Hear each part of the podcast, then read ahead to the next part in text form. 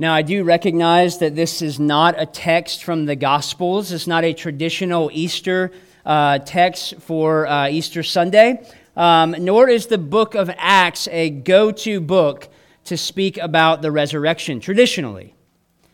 But all throughout the book of Acts, the apostles taught and ministered in the name of the risen Jesus. And this just wasn't part of their message, it was integral to their message as the early church began the resurrection of Jesus Christ. So much so that the religious leaders became greatly annoyed at the apostles because, as Luke tells us in Acts 4, they were teaching the people and proclaiming in Jesus the resurrection from the dead. To the point that not only did it bring annoyance to the religious leaders, Peter and John, the men who were primarily preaching at that particular moment, were eventually held in custody by the religious authorities. Eventually, some of them were even thrown into jail, and then even after that, some of them were killed because of their preaching concerning Jesus being the resurrected one. So, not only is their message built upon the resurrection, but their very lives. It consumes everything about them. Everything they did after Jesus ascended, with what we see in Acts chapter 1, after he has ascended into heaven, is confirmed in the resurrection of Jesus from the dead.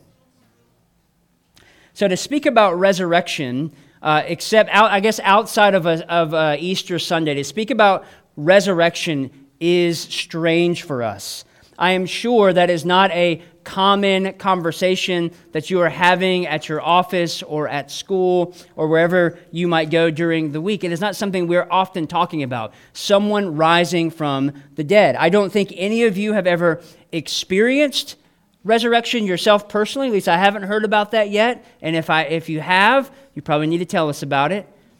Or you, you've never seen anybody physically resurrected from the dead. Well, the same was true for the apostles. And yet, here you have one of the most unlikely of all characters who does speak of the resurrection, and he does so with confidence. So, by this point in Acts chapter 13, roughly 20 years have passed since Jesus' death and resurrection. And a lot happens in 20 years. So, think back 20 years ago in your own life right now. Some of you didn't even exist yet some of you were just little babies, and now look at you. You're here.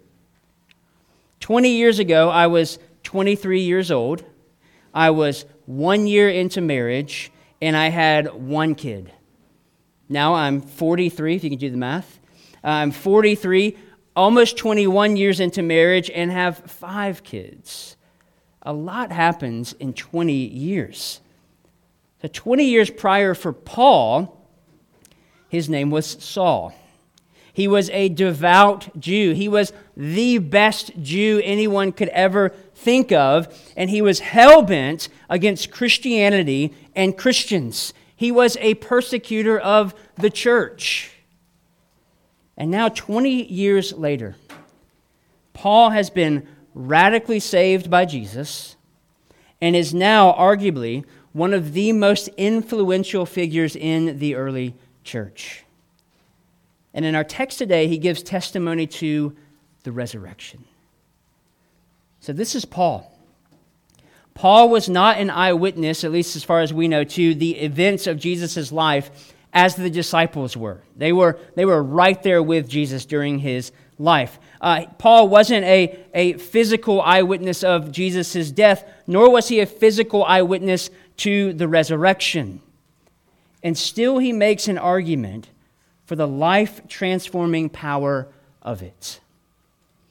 So, one of the main ideas I want you to walk away with uh, today is that the resurrection is not primarily a static event that we only acknowledge every spring.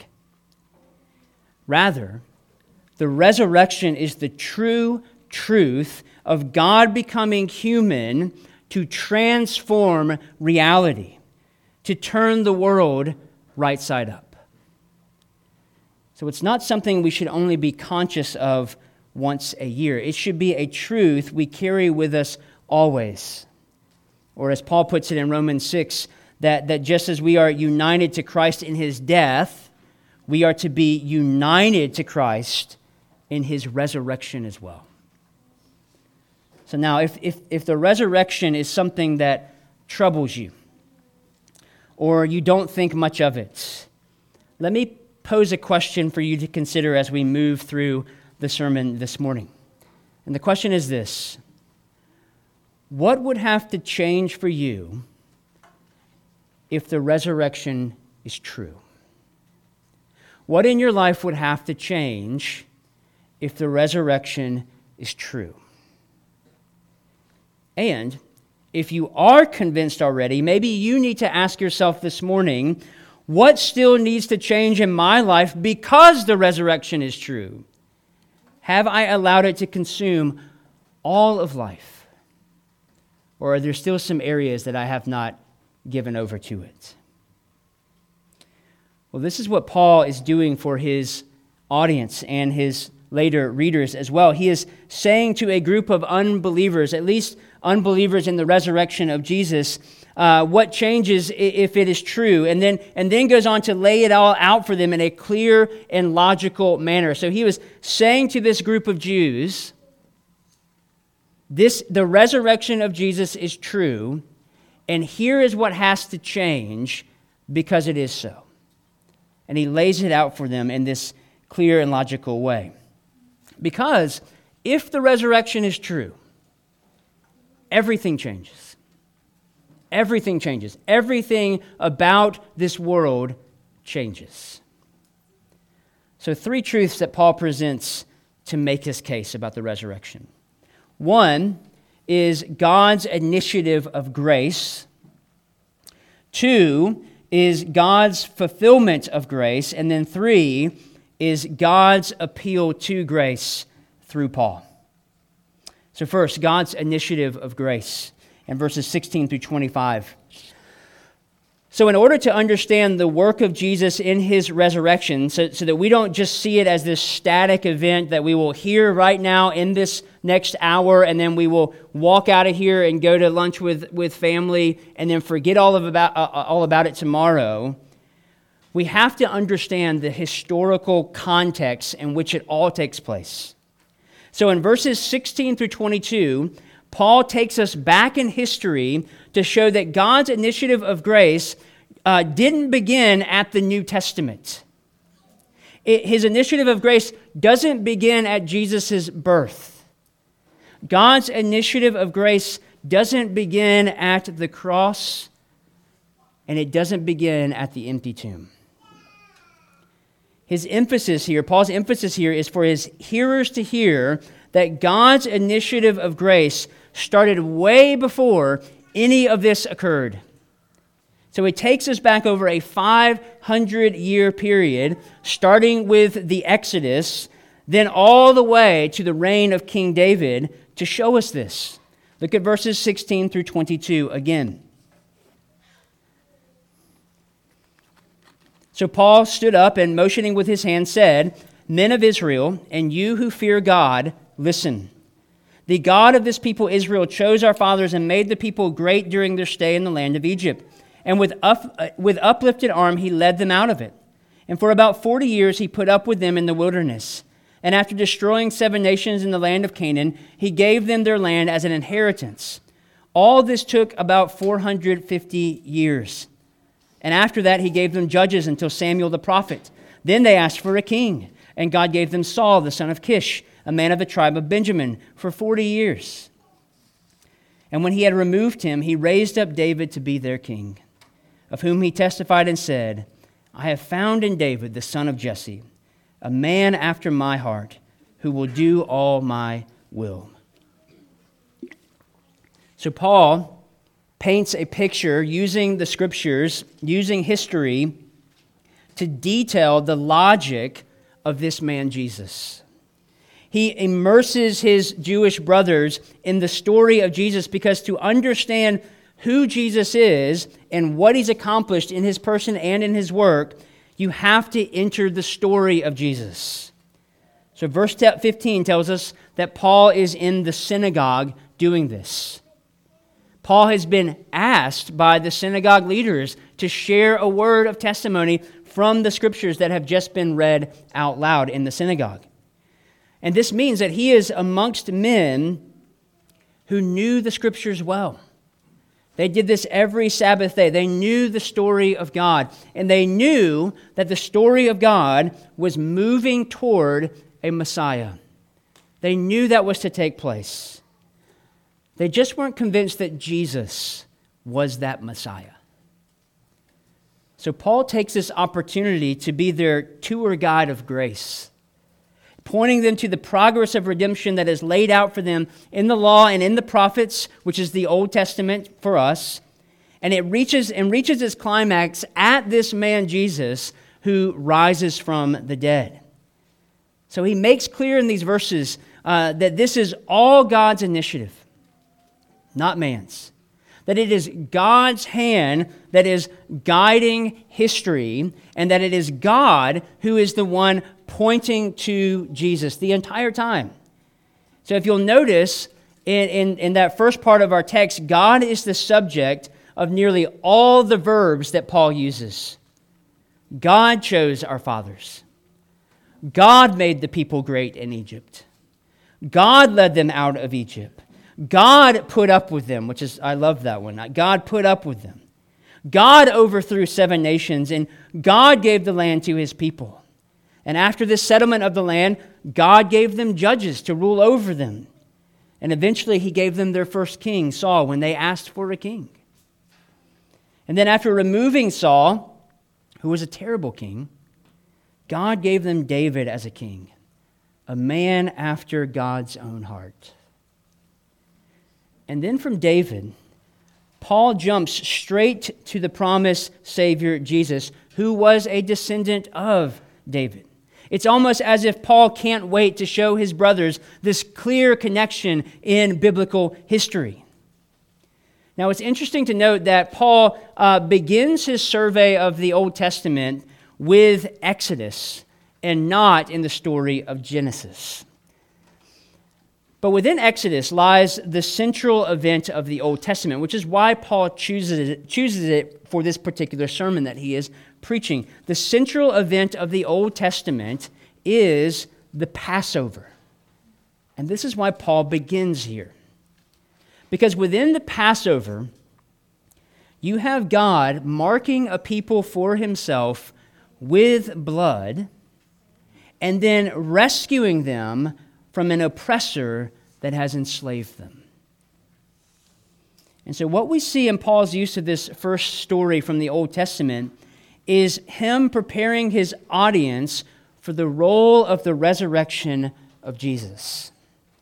And he does this first with the use of the verb uplifted or, or lift up or exalted in verse 17 to speak of God's exaltation, or you could say, God's resurrection of his people in Egypt. Because this same verb is used throughout the book of Acts to refer to the exaltation or the resurrection of Jesus.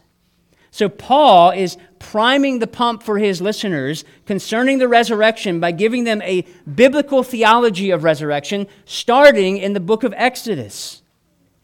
And so the second way that he does this, even more explicitly, is in verse 22 when he refers to David being raised up as king, which anticipates the raising up of Jesus from the dead to be our king.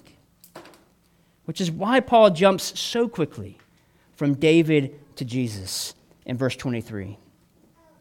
Of this man's offspring, of David's offspring, God has brought to Israel a Savior Jesus as he promised.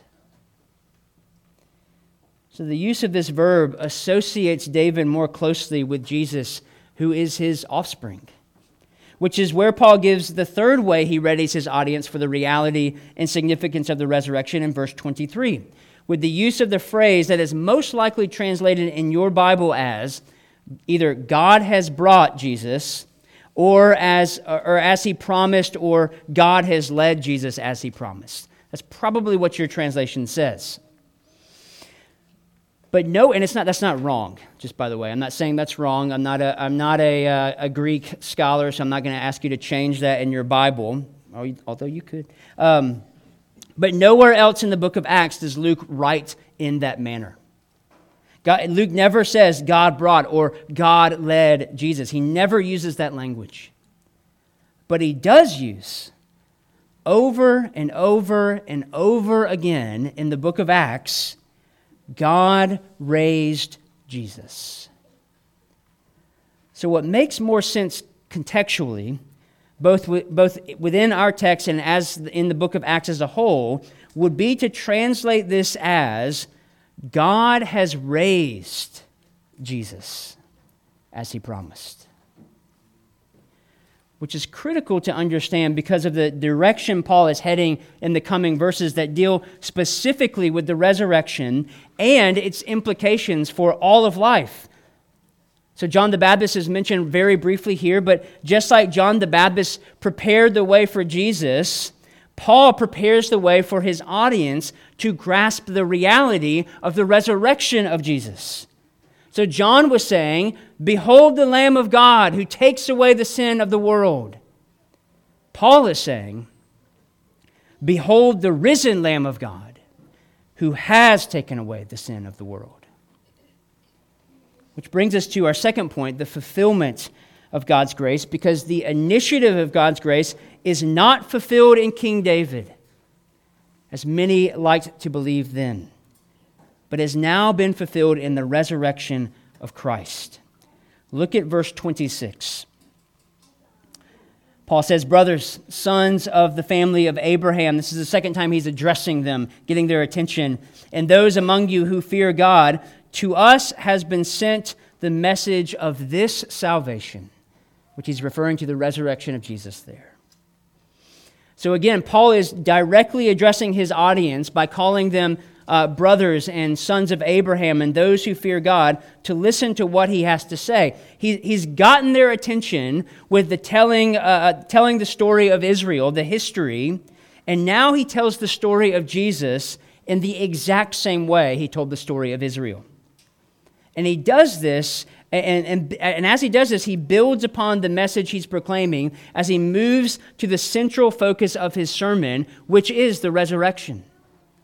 So, four times, Paul mentions the, the event of the resurrection in these next nine verses because he wants his audience to understand what is being said about the resurrection of Jesus from the scriptures, not just something that Paul has pulled out of thin air but this is from the scriptures promised to them.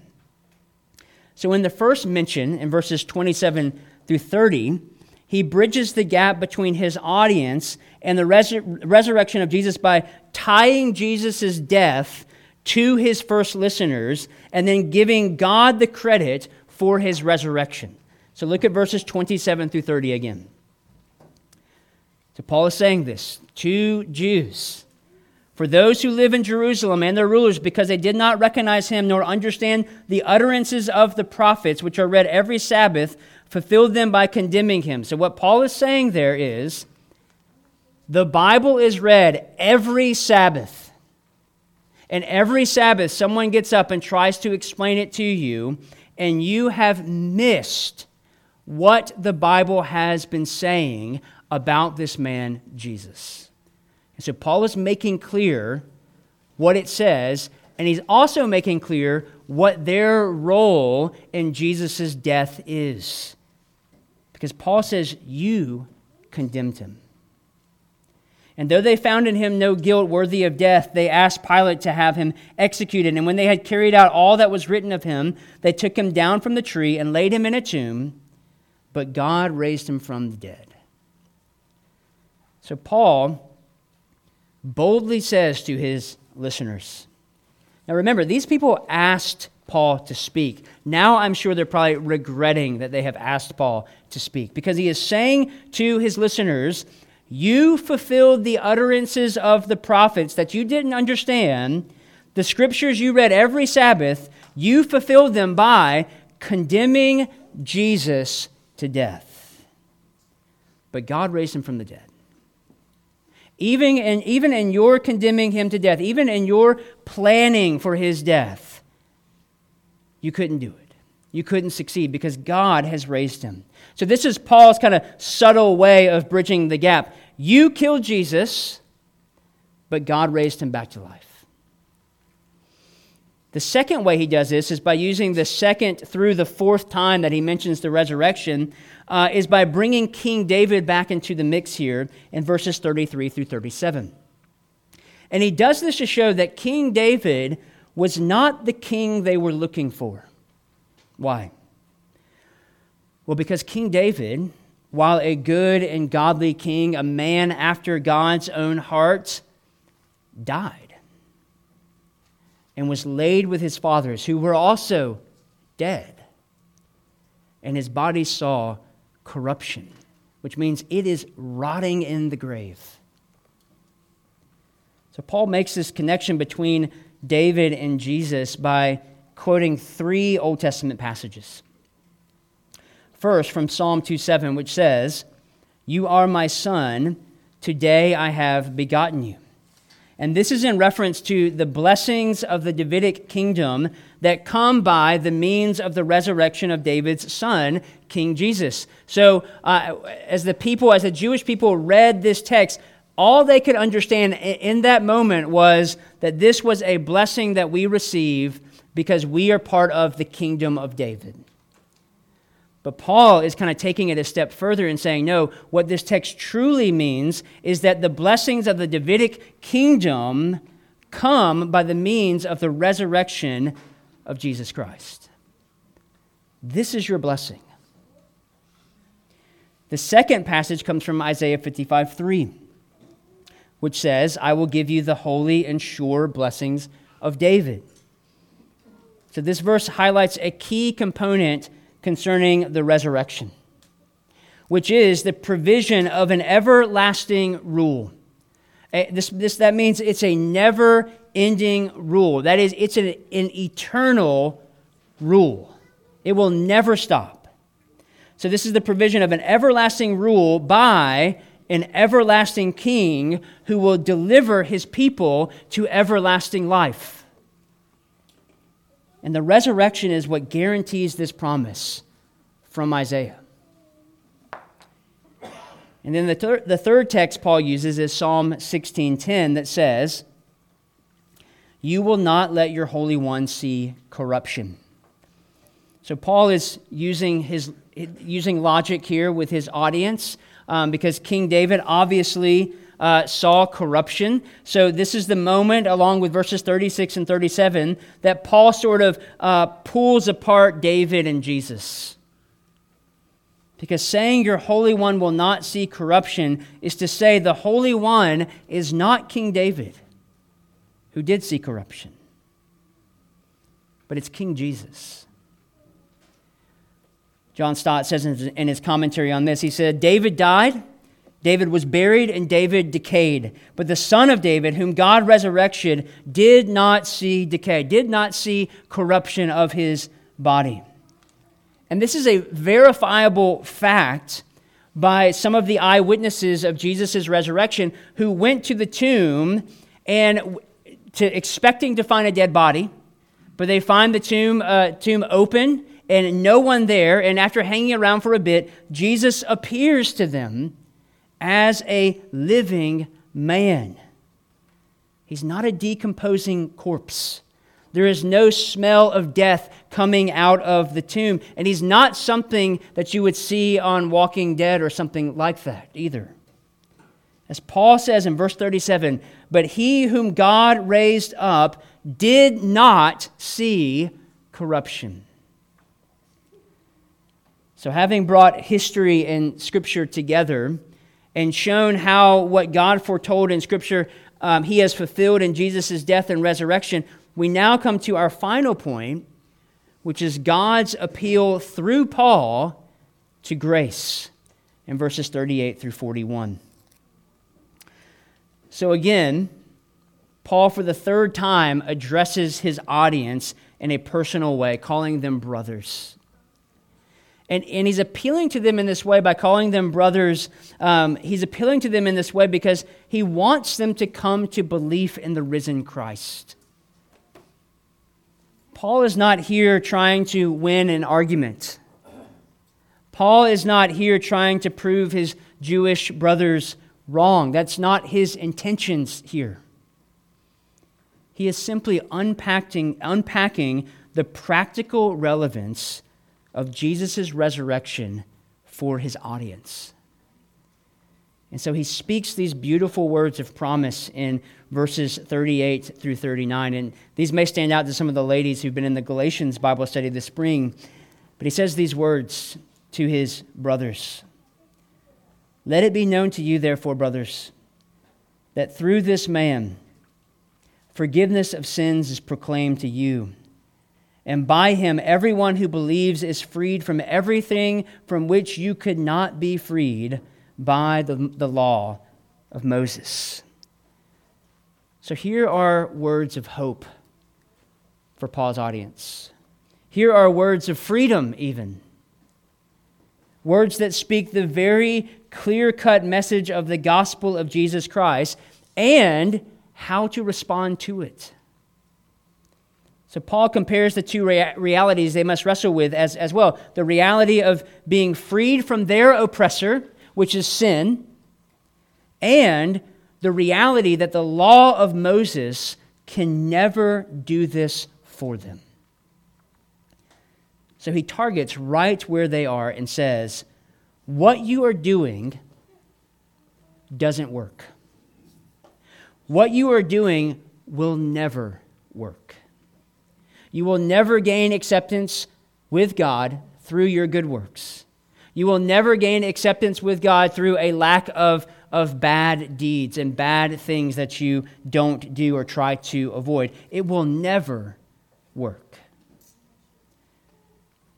So I wonder what you're doing currently to earn your salvation. I'm aware that, that you may not be trying to earn your way into heaven because uh, you don't believe there to be a heaven or a hell, but you are trying to do something. You are trying to do something. It might be some form of pop psychology or self help uh, that says to be the best version of yourself while you're here on this earth. Or as the Netflix series Afterlife uh, promotes, making life on earth while you're here good for yourself good for those you love, and good for those you leave behind, because this life is all there is. But can I appeal to you as Paul does to his audience? I mean, you're here on Easter, so you knew, you knew this was going to happen. This is Easter Sunday. I mean, what else would you think would happen on Easter Sunday but an appeal to the gospel? But let me appeal to you in Paul, uh, the way Paul did. Through this man, Jesus, is the forgiveness of sins that is proclaimed to you. And by him, by Jesus, everyone, no exceptions to that, everyone who believes is truly free from everything which you could not be freed from with the things that you are currently doing to earn your salvation. Whatever that might look like. Those things aren't working, and they never will. They might seem like they're working now. You might be sitting there and saying, No, I, I'm, my life is pretty good. I have money in the bank. I have new things. I can do whatever I want. I have a great marriage. I have uh, great kids. All of those things. Everything is working for me. They might be working for you now, but eventually they will come up short. Eventually they will fail you because they cannot be your Savior. Only Jesus can fill that role. So come to Christ, who, uh, the one who conquered death so that you could have true life in Him. So Paul offers those words of promise to his brothers, but he also offers a word of warning to them as well in verses 40 through 41 quoting from Habakkuk here, another Old Testament text. He says, Beware, therefore, lest what is said in the prophets should come about. Look, you scoffers, be astounded and perish. For I am doing a work in your days, a work that you will not believe, even if one tells it to you. So the simple warning that Paul is giving here is to is to is to is not to scoff or not to ridicule God's resurrection work. Because that's a temptation, isn't it? Especially in a culture that finds everything else really easy to accept. That a, that a man born a man is, is, can be a woman or vice versa or anything. We, we find that very easy to accept. But when it comes to a man rising from the dead, absolutely not. That is crazy. But for Paul, everything hinges on the resurrection. You have to understand Paul. I, I, don't know who the most successful person in the room is, but think about the most successful person you know, and that might be yourself. You might have the pedigree, the, the family background, you might have the riches and the wealth and, and, and the great degree from a great university, and you think, I am everything. That was Paul. Before he came to know Jesus, Paul was everything. He was the man. He was the one that you aspired to be like in a secular culture. And Paul knew it. And so for Paul, everything hinges on the resurrection. He has given up everything because he believes the resurrection to be true. So in his first letter to the Corinthian church, Paul says this Now, if Christ is proclaimed as raised from the dead, how can some of you say that there is no resurrection of the dead? But if there is no resurrection of the dead, then not even Christ has been raised. And if Christ has not been raised, then our preaching is in vain and your faith is in vain.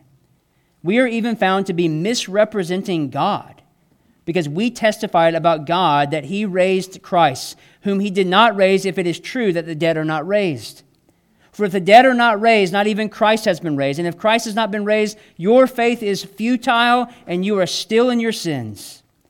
Then those, who, those also who have fallen asleep in Christ, those who have died, have perished. If in Christ we have hope in this life only, we are all people most to be pitied, Paul says. You see, Paul understands that everything is riding on the resurrection of Jesus. If it is not true, we won't be resurrected. Our faith is in vain. We misrepresent God, and we are, as Christ followers, most to be pitied because we've believed a lie. And still, Paul moves forward.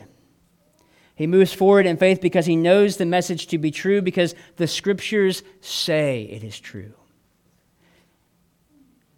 And they've been pointing to it all along.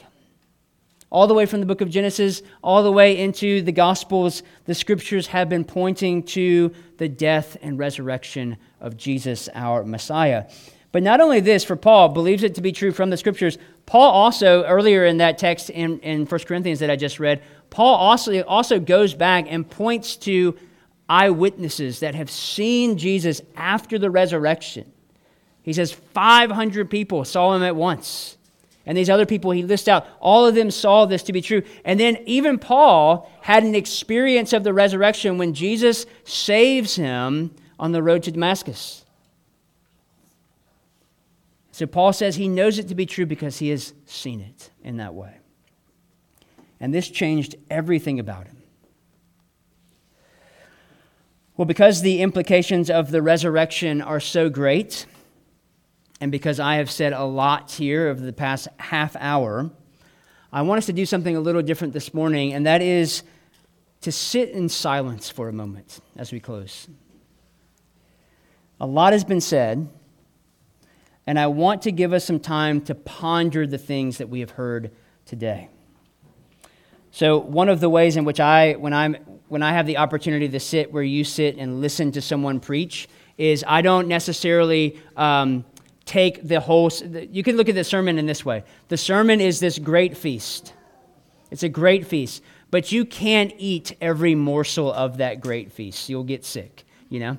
Um, but you can take one or two or maybe even three morsels from it and really be fed and really be nourished. That happens every time someone preaches the scriptures. So, what I want you to do now is to close your eyes. Nothing else is going to happen. But I want you to sit in silence, and I want to give you some prompts for you to think about as you do that. So, considering all the words you just heard today concerning the resurrection of Jesus, what has God drawn your attention to?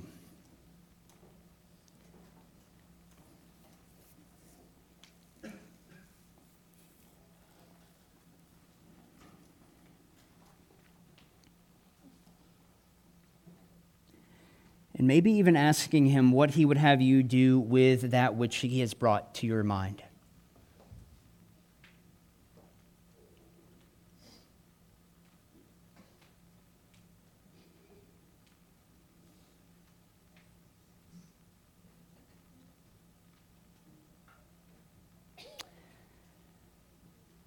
Paul is clear that you have two choices to believe in the resurrection of Jesus or to scoff at the resurrection of Jesus, indifference is not an option. So, thinking about this question or thinking about these options, which will you choose today?